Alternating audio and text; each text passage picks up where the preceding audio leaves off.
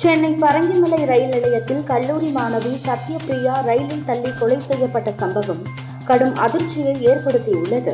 மாணவியை கொடூரமாக கொலை செய்த சம்பவத்தில் ஈடுபட்ட வாலிபர் நள்ளிரவில் அதிரடியாக கைது செய்யப்பட்டுள்ளார். போலீசார் நடத்திய அதிரடி விசாரணையில் சத்யபிரியாவை கொலை செய்தது ஏன் என்பது பற்றி வாலிபர் சதீஷ் பரபரப்பான வாக்குமூலம் அளித்துள்ளார். அந்த வாக்குமூலத்தில் ஆலந்தூர் போலீஸ் குடியிருப்பில் வசித்து வந்த சத்யபிரியாவை தான் காதலித்ததாகவும் இதனை பல முறை சத்யபிரியாவிடம் நேரில் சொல்லியுள்ளதாகவும் தெரிவித்துள்ளார். சத்யபிரியா தொடர்ந்து மறுத்து வந்த நிலையில் சத்யபிரியாவை கொலை செய்துவிட திட்டம் போட்டதாகவும் தெரிவித்துள்ளார். தினமும் பரங்கிமலை ரயில் நிலையத்தில் இருந்துதான் சத்யபிரியா கல்லூரிக்கு செல்வார். இதனால் அங்கு வைத்து ரயிலில் தள்ளிவிட்டு கொன்று விடலாம் என்று முடிவு செய்து உள்ளார் சதீஷ். இதற்காக பரங்கிமலை ரயில் நிலையத்தில் முன்கூட்டியே சென்று காத்திருந்துள்ளார்.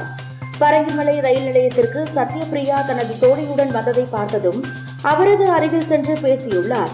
தொடர்ந்து சத்யபிரியா தன்னுடைய காதலை ஏற்றுக்கொள்ள மறுக்கிறாரே என்கிற ஆதங்கத்தில் தான் ஏற்கனவே முடிவு செய்தது போல் சத்யபிரியாவை ரயில் முன்பு தள்ளிவிட்டு கொலை செய்தேன் என்றும் சதீஷ் கூறியுள்ளார்.